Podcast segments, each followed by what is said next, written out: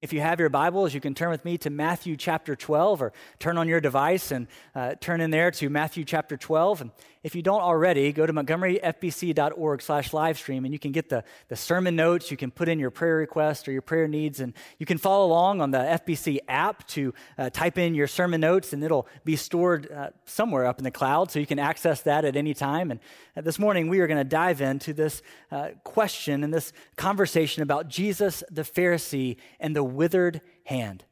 So if you have your Bible, let's just let's go ahead and dive right in and figure out what the Lord's going to say to us through uh, his word. So if you will, follow with me Matthew chapter 12 starting in verse 9. Now Jesus has had a little bit of an interaction with the Pharisees already on the subject of the Sabbath. And here, Jesus is going to leave that interaction and find himself in another interaction uh, about the Sabbath. So let's, let's follow along here in Matthew chapter 12, starting in verse 9. He went on from there and entered their synagogue. And a man was there with a withered hand. And they asked him, Is it lawful to heal on the Sabbath? So that they might accuse him. He said to them, Which one of you who has a sheep, if it falls into a pit on the Sabbath, will not take hold of it and lift it out? Of how much more value is a man than a sheep? So is it, it is lawful to do good on the Sabbath. Then he said to the man, Stretch out your hand. And the man stretched it out, and it was restored, healthy, like the other. Now, you read this passage and you know Jesus has just come from talking to the Pharisees about the Sabbath. And you look at this, and Jesus, in a moment and in an instant, takes a man with a withered hand and instantaneously heals him.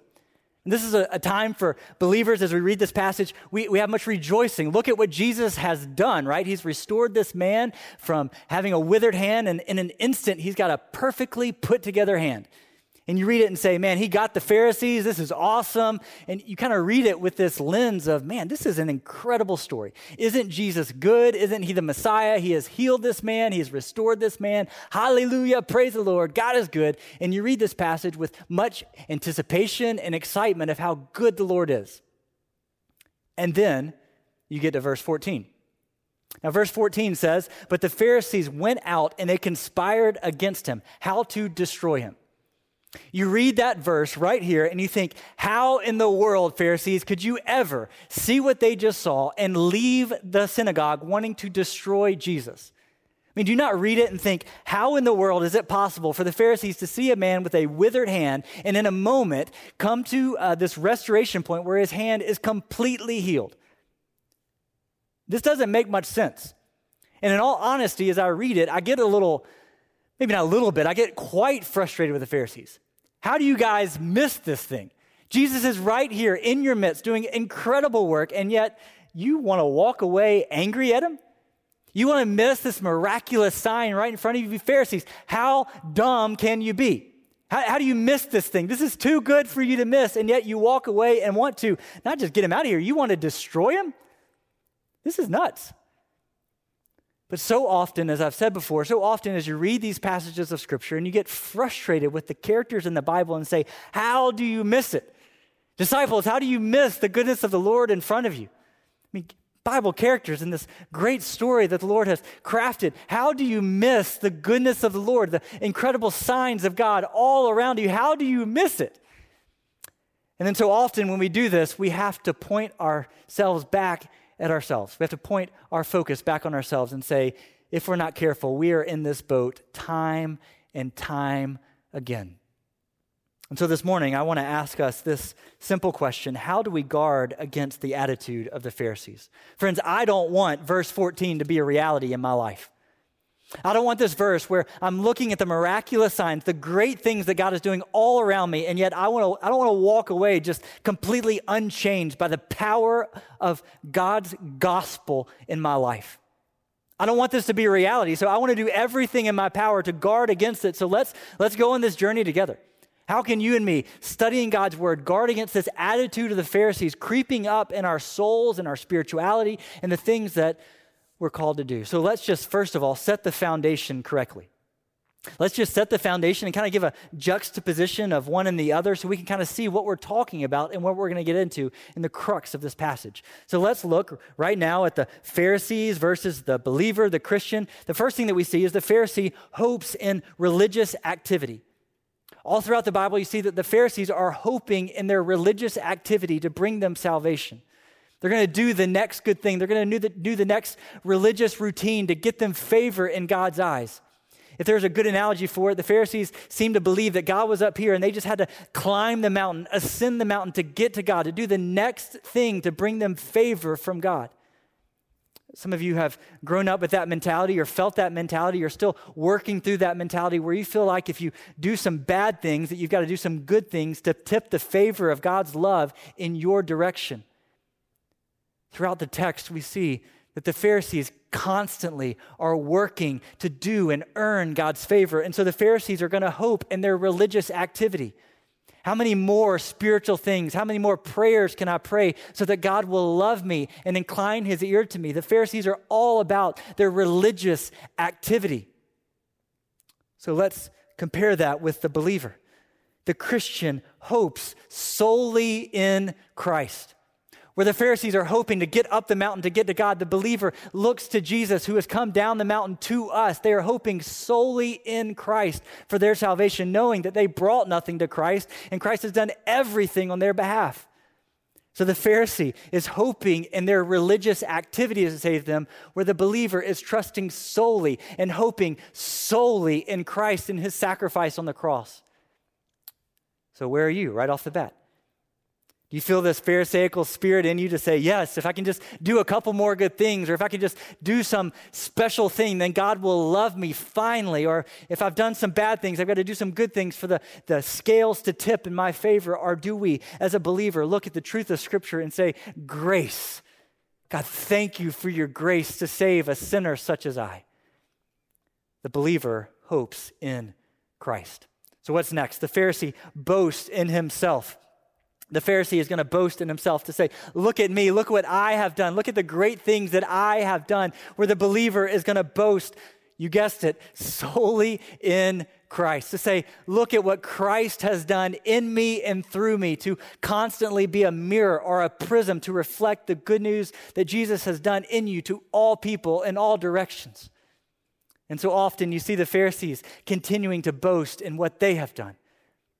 Look at what I have accomplished. Look at who I am. Look at revere me, where the believer is going to boast solely and squarely on Christ. All right, so let's go to this third one. The Pharisee, and I got to admit, this one hits really close to home. The Pharisee wants to be seen by others. The Pharisaical attitude is to pray in front of everybody, to do their good works in front of everybody so everybody can see them and praise them to be prayerful in public and to do all these great things in public so that people can look at the Pharisees and say, Look how cool, look how good, look how awesome they are, look how their spirituality is so amazing. And so the Pharisees are more concerned about being seen by the world. Now let's look at the opposite here. The Christian wants to be known by Christ. This is a huge difference. That the Pharisees just want to be seen by other people, to be seen by the world and say, look how great they are, where the Christian wants to just be known by God. The Christian wants God to know him, to make sure his relationship with the Lord is right so he can be known by God. So it doesn't matter if he is up on stage or if he is doing these incredible things in front of thousands of people. No, the believer just wants to make sure that he is doing the thing that God has put on his pathway whether he's teaching a Sunday school of 10 or whether he's doing miraculous work across the, the world, it doesn't matter if he is doing what God has called him to do.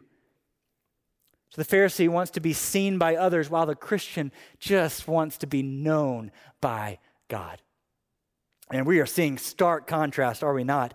So let's go to these last two, which are really, we'll breeze through these as we get into the heart of our text today. The Pharisee's heart is hard.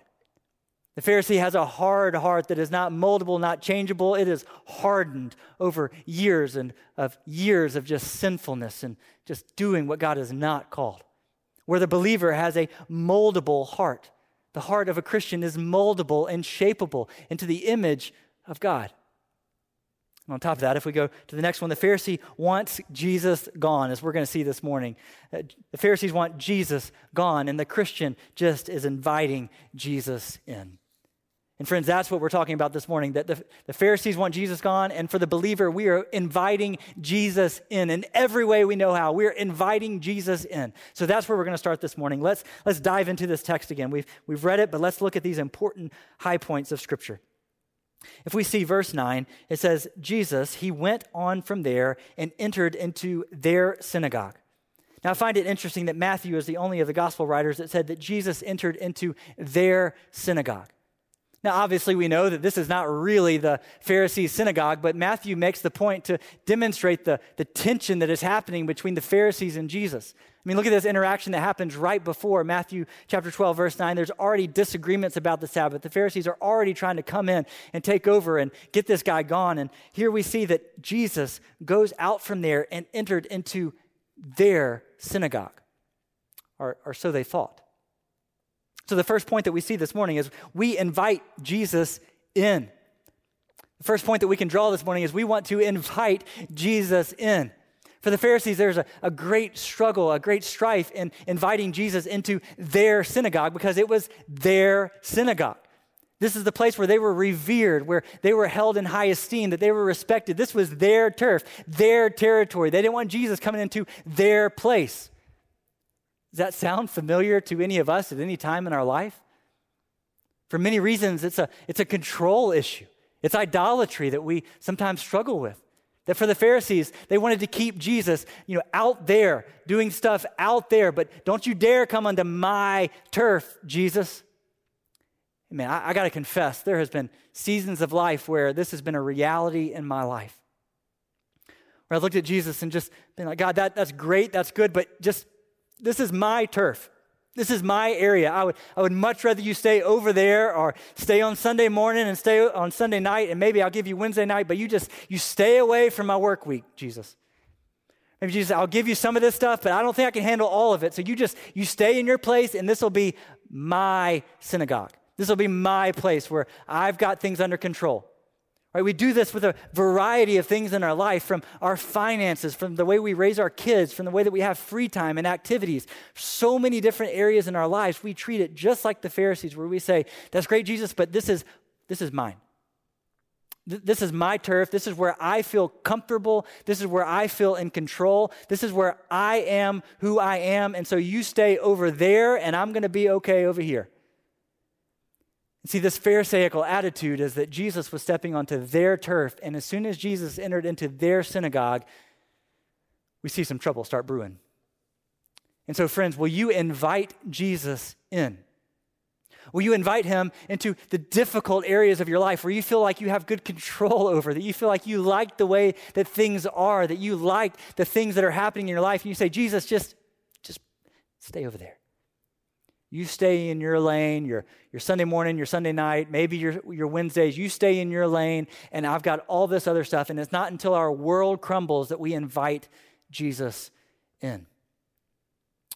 Friends, I would just ask you to contemplate heavily when have you invited Jesus into every area of your life, which will lead us to this next great truth.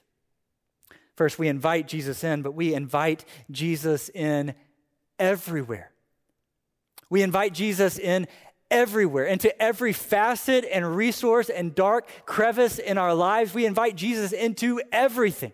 You see right here in the text that Jesus comes and he begins teaching in their synagogue, and a man was there with a withered hand, and the Pharisees asked him, Is it lawful to heal on the Sabbath? And Matthew gives us insight into what was going on in the Pharisees' heart. It says, So that they might accuse him. The Pharisees had no intention of hearing Jesus or seeing Jesus or responding to Jesus. The Pharisees were looking to accuse him, not be changed because of him. The Pharisees had not invited Jesus into every avenue of their heart, they were wanting him gone. In, in Mark chapter 3, verse 5, we see even more insight that's a parallel track that Mark gives us. It says he looked around at them with anger, grieved at their hardness of heart, and said to the man, Stretch out your hand. See, this, this text gives us more insight that Jesus was actually grieved, that it was their hardness of heart that kept them from being overcome by what was happening, that they had come into this interaction with Jesus already having their minds made up, already knowing that they wanted Jesus gone. So, friends, when we invite Jesus in everywhere, we invite him into every part of our lives. That we remove this hardness of heart from our souls and we just invite Jesus to take over every area from the way that we talk, from our relationship with our wife or our husband, the relationship with our kids, the relationships with our coworkers, with our moms and dads and grandparents. Everything changes when we invite Jesus into every recess of our heart. But at times we have this hardness of heart that keeps us from listening to God's word. And at times we come to God's word and we say, uh, Love your neighbor as you love yourself. But Jesus, you haven't met my neighbor. You don't know my neighbor. Or you see these passages about love your, your husband, love your wife, and you say, Well, you've never met my wife. You don't know what it's like to live under the same roof as my wife. And so over time, we build up this hardness of heart to sin, to just discomfortable nature in our heart, to just stop doing the very thing that God's word is calling us to do. Friends, when we invite Jesus in, we remove this hardness of heart. So, how do we build up this heart decay, this hardness of heart over time? And the first place that we hardens our heart is sin, obviously. That sin hardens our heart. And, friends, today, if you would say with a clean heart that you have a hard heart, that as you examine your life and examine your nature, if you would just say, Yes, I have a hard heart, I read God's word and I am unchanged by it. I'm face to face with Jesus, yet I am unchanged by it. Ask yourself is there sin in your life that you need to repent of? So often, what just causes these calluses in our heart is just the calcification of sin over time. The snowballing effect of sin in our lives can be best manifest through the life of David. He starts out with these sins that snowball into other sins, that snowball into other sins, to the point that Nathan has to come to him and just call him out. And David repents and he says, Create in me a clean heart, O Lord.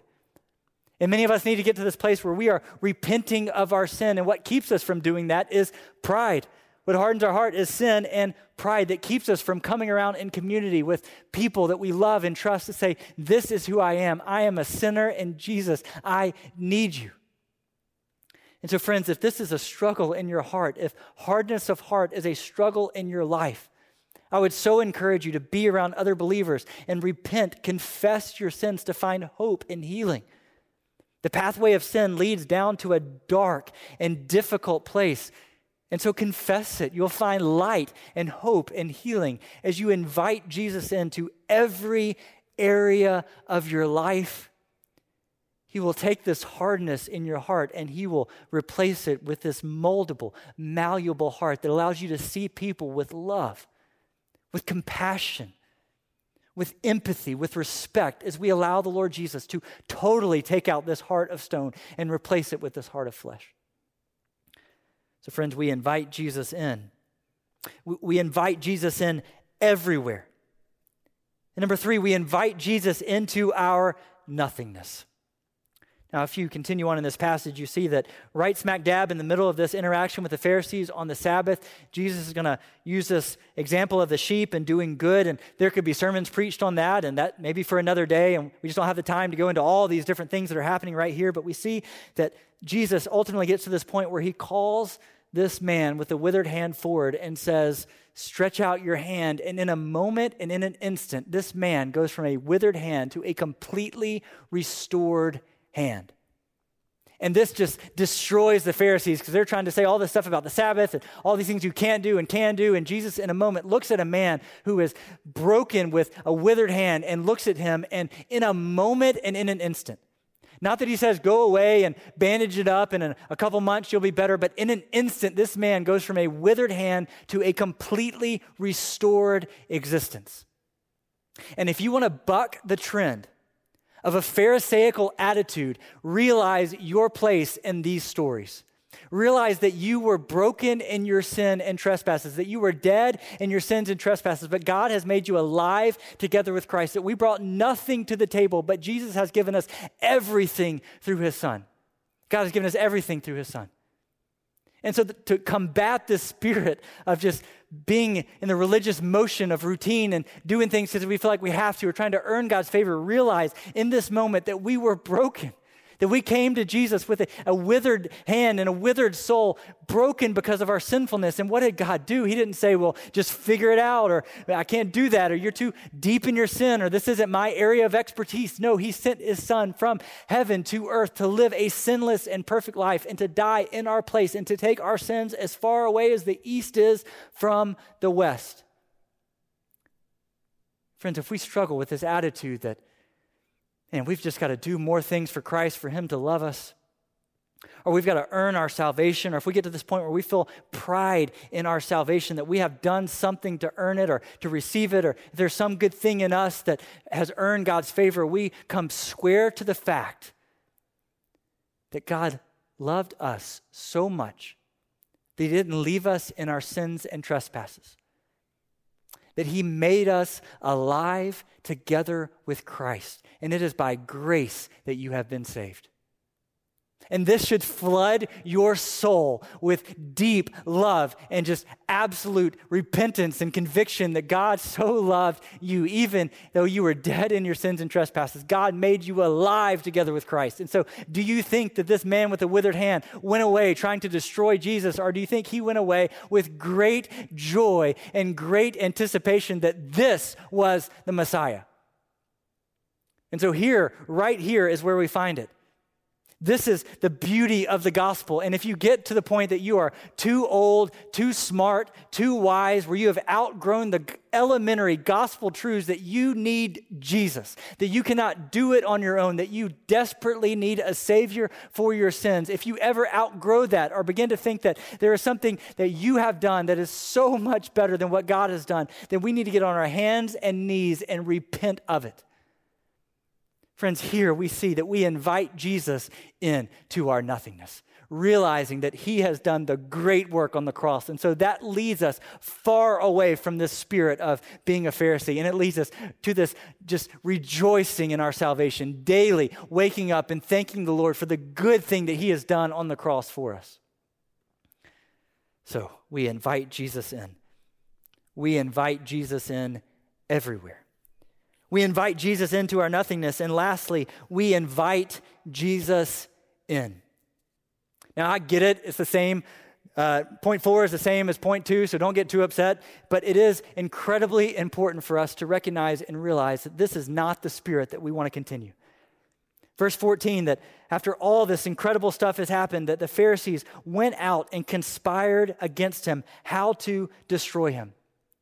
See, this is the Pharisees' response to meeting Jesus face to face was to walk away and want to destroy this Jesus. So many commentators say that the reason why the Pharisees were so upset was because they were coming to the realization that this guy was the Messiah, that he was God's son. And the realization that this guy who was on their scene to disrupt everything, if they believed it, it would change everything. And so, the same point for the Pharisees is the same point for you and me. If we come face to face with Jesus, as we come face to face with God's word day in and day out, as we read it, are we changed because of it? Do we read it unchanged? Do we walk away unfazed, just saying, well, this is great, this is good? And so you may look at this and you say, well, Mark, there is no way I would ever be like the Pharisees. There is no way I would ever walk away and say, Jesus, I don't need you. I don't like you. Just get out of my house. I want to destroy you. There would be nothing in me that would ever say, I wanted to destroy Jesus. And you may be absolutely right where you are. But let me tell you how I believe that this is manifesting itself and at times in my life, and I believe across the landscape of American Christianity in so many different ways, is instead of looking at this and saying, Jesus, I want you gone it's realizing the depth of our sin and brokenness, realizing that Jesus has saved us from our sins, and just walking away and saying, That's great. Or just saying, God, thank you for saving me, and just doing nothing because of it. Not living in it, not rejoicing in it, not continually thanking the Lord because of it. I think the scarier thing is not walking away with hatred. It's just walking away completely apathetic to this gospel message. So the Pharisees looking at Jesus, realizing the greatness and grandeur of who he is to heal this man and speak with authority that God had given him. They had a choice to make with what they were hearing. And in the same way, each time we come to the scripture, each time we come to God's word, we have a choice to make with it.